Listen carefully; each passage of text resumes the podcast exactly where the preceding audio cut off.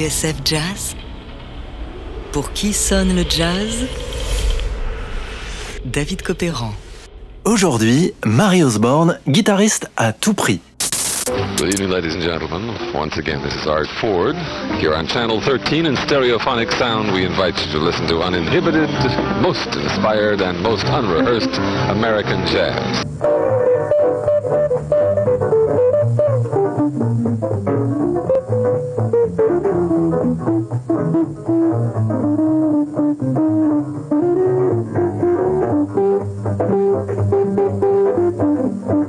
Sommes dans un studio de Newark, New Jersey, juste en face de Manhattan. Cet après-midi-là, Billie Holiday enregistre Jazz Party, une émission de télévision. Of course, we're especially thrilled to have with us Billie Holiday, because Billie sings, it's jazz history, any way you listen to it. I'm ready right now. She is.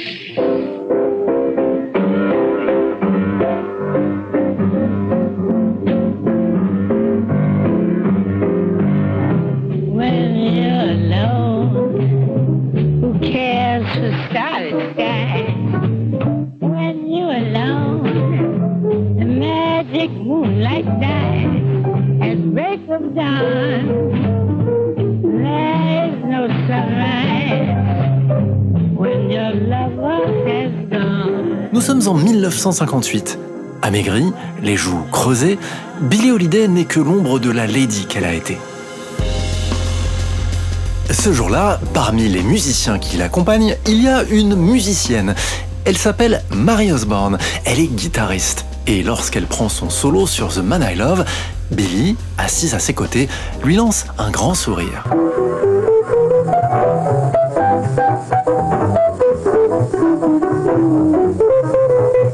Mary Osborne a 37 ans, de la dextérité à revendre et un son électrique qu'elle tient de son idole, Charlie Christian.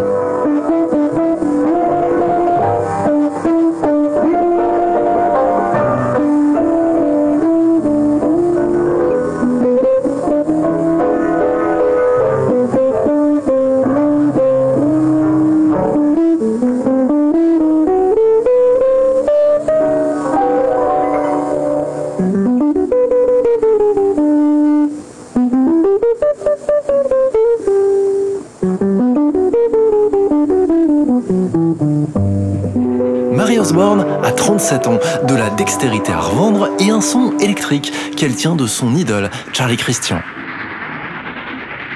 Elle est née à Minot, une petite ville perdue au milieu de nulle part, dans le Dakota du Nord, à 80 km de la frontière canadienne. Une ville qui a poussé comme un champignon le jour où, à la fin du 19e siècle, on posa dans le coin les premiers rails du chemin de fer.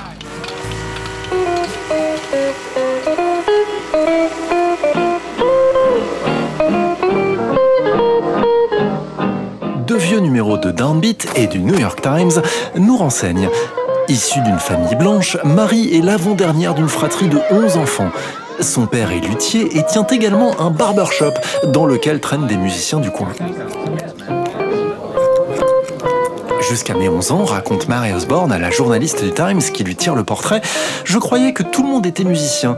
Tous mes frères et sœurs jouaient d'un instrument, mais lorsque mon père m'a surprise au piano, il a pensé que c'était du sérieux. Alors, il m'a acheté tous les instruments qu'il pouvait, un ukulélé, un banjo ou encore une mandoline.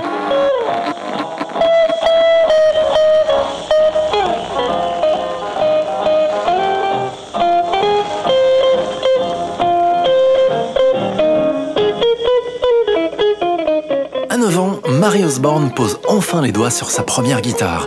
Elle chante et s'accompagne. Très vite, elle participe à des émissions de radio, radio qui la rémunère en barres chocolatées.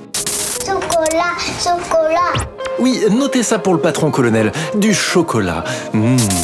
J'étouffe Mon chocolat empêche de respirer Mais revenons à Mary Osborne. En 1951, elle est l'invitée du journaliste Leonard Feather, qui propose une émission spéciale consacrée aux femmes dans le jazz sur les ondes de Voice of America, la voix de l'Amérique. Hello, and to all you jazz fans all over the world, greetings and modulations. Today on Jazz Club USA, I have a little surprise for you. At least, I think you'll agree it's a surprise to hear a bunch of girls playing like this. Oui, dit Léonard, des filles qui jouent comme ça, quelle surprise Il n'empêche, l'occasion est trop belle pour Mary Osborne de démontrer son talent. Here's the Beryl Booker Trio with Mary Osborne on guitar and June Rotenberg on bass in Low Ceiling. La voici avec la pianiste Beryl Booker dans Low Ceiling, un arrangement sur les harmonies du standard High the Moon.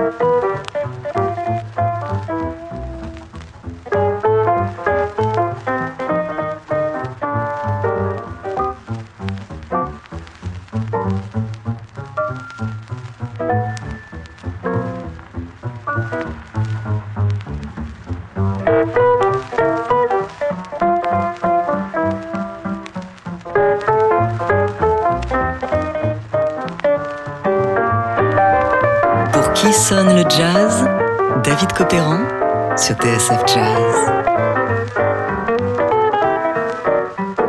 Aujourd'hui, Mary Osborne, guitariste à tout prix.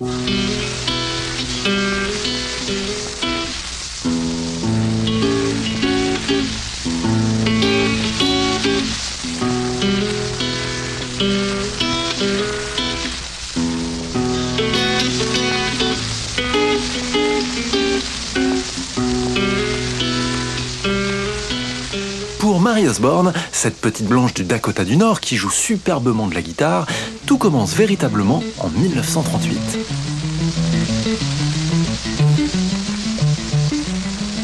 Marie a 17 ans. Elle joue dans un trio dirigé par la fille du gouverneur de l'État. Celle-ci pratique le violon et la contrebasse. Un soir, alors qu'elle joue dans un petit hôtel de Bismarck, Marie Osborne entend un bruit. Un guitariste phénoménal vient d'arriver en ville et se produirait à quelques rues de là.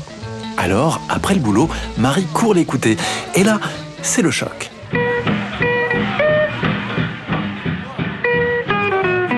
Charlie Christian, le pionnier de la guitare électrique. Marie n'en croit pas ses yeux. Le lendemain, elle fonce dans une boutique, s'achète une guitare électrique, la même que Charlie Christian, c'est écrit, et va rencontrer cet ovni de la six cordes. Après avoir joué un peu ensemble, Marie quitte Charlie Christian revigorée, déterminée et avec une idée précise de ce qu'elle veut faire. Tailler la route, guitare en bandoulière, une guitare amplifiée.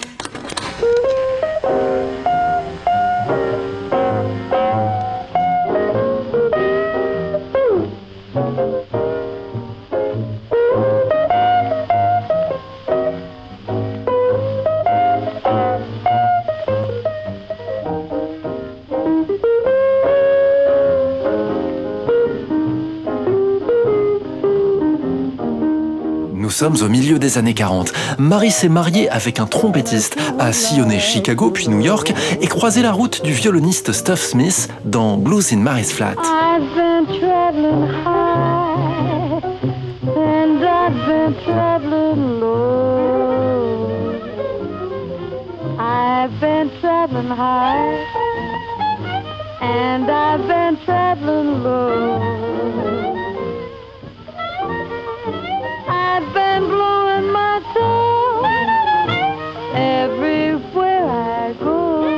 Oui, car Marie a aussi un joli brin de voix qu'on entend de temps à autre à la radio. À New York, elle fréquente le quartier des clubs, la 52e rue. Elle entre au Mintons, où s'écrivent les tables de la loi Bebop. Et grâce au journaliste Leonard Feather, elle entre en studio le 27 février 1946 avec le grand Coleman Hawkins au ténor.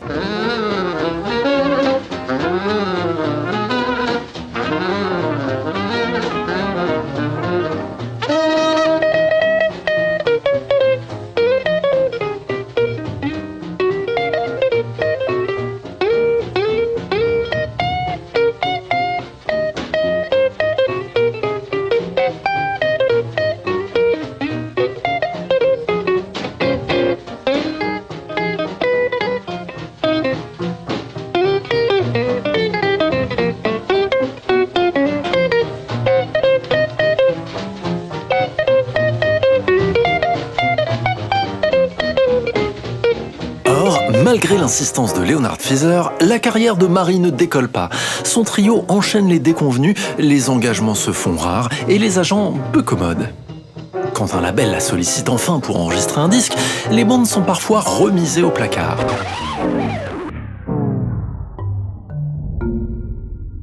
1951, dans un article de la revue Downbeat, le même Leonard Feather lui consacre un portrait, sauf qu'il a oublié de prendre des gants et a laissé sa classe au vestiaire. À l'époque, et pour information, Mary Osborne a juste 30 ans. Elle a encore sa jeunesse, de la beauté et du talent, écrit Feather en ouverture de son article. Mais combien de temps ces qualités perdureront avant que l'on puisse dire qu'elle a définitivement laissé passer le train? Bien sûr, elle a connu un succès modeste et obtenu un peu de reconnaissance, mais son travail ne lui a jamais permis d'entrer dans la catégorie vendeuse. En d'autres termes, elle n'a jamais suscité d'engouement populaire. Alors comme ça, t'as été élu l'homme le plus classe du monde. Laisse-moi rire. Mary Osborne avait plus d'une corde à son arc. Vous allez me dire, normal pour une guitariste. Elle avait un jeu alerte, rapide, granuleux, brillant, des notes bien détachées à la Charlie Christian et un style à cheval entre le swing, le bebop et le rock. Et si le seul train que Marie aurait loupé après tout était celui d'un jazz plus moderne? On peut se poser la question. Mais l'autre raison qui explique pourquoi Marie Osborne n'a pas eu la célébrité qu'elle méritait est ailleurs. Les tournées, les boîtes, la jazz life, elle ne cherchait pas vraiment ça. Entre 1952 et 1963, Mary Osborne s'était trouvé un boulot stable et régulier dans l'orchestre de Jack Sterling, une star de la radio qui tous les matins réveillait ses auditeurs de WCBS avec un cocktail d'infos, de bonne humeur et de swing léger. Sterling lui-même était batteur. Good morning. Nice to have you join us as always, particularly on this morning. We're celebrating our 10th anniversary and we have moved across the street from where we usually talk to you. Well, to brighten up your morning, we have a little thing called the Airmail Special for you right now. And it's 17 minutes past 8 o'clock.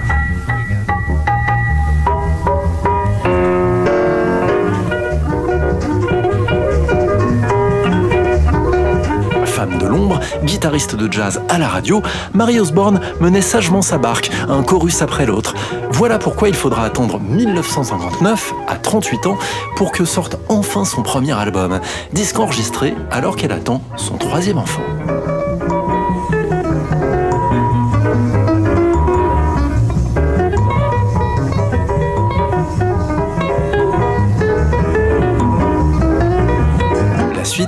Fatiguée du jazz et de New York, Mary Osborne décide de changer de vie.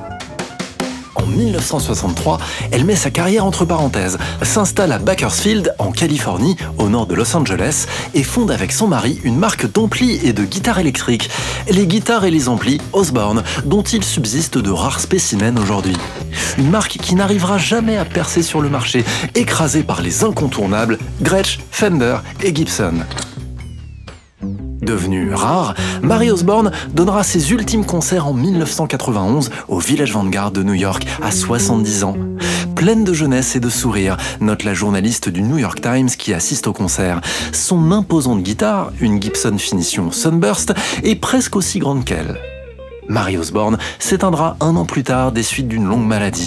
On se quitte avec un extrait de Girl and Her Guitar, son album de 1959, Mary Osborne, Oops, My Lady.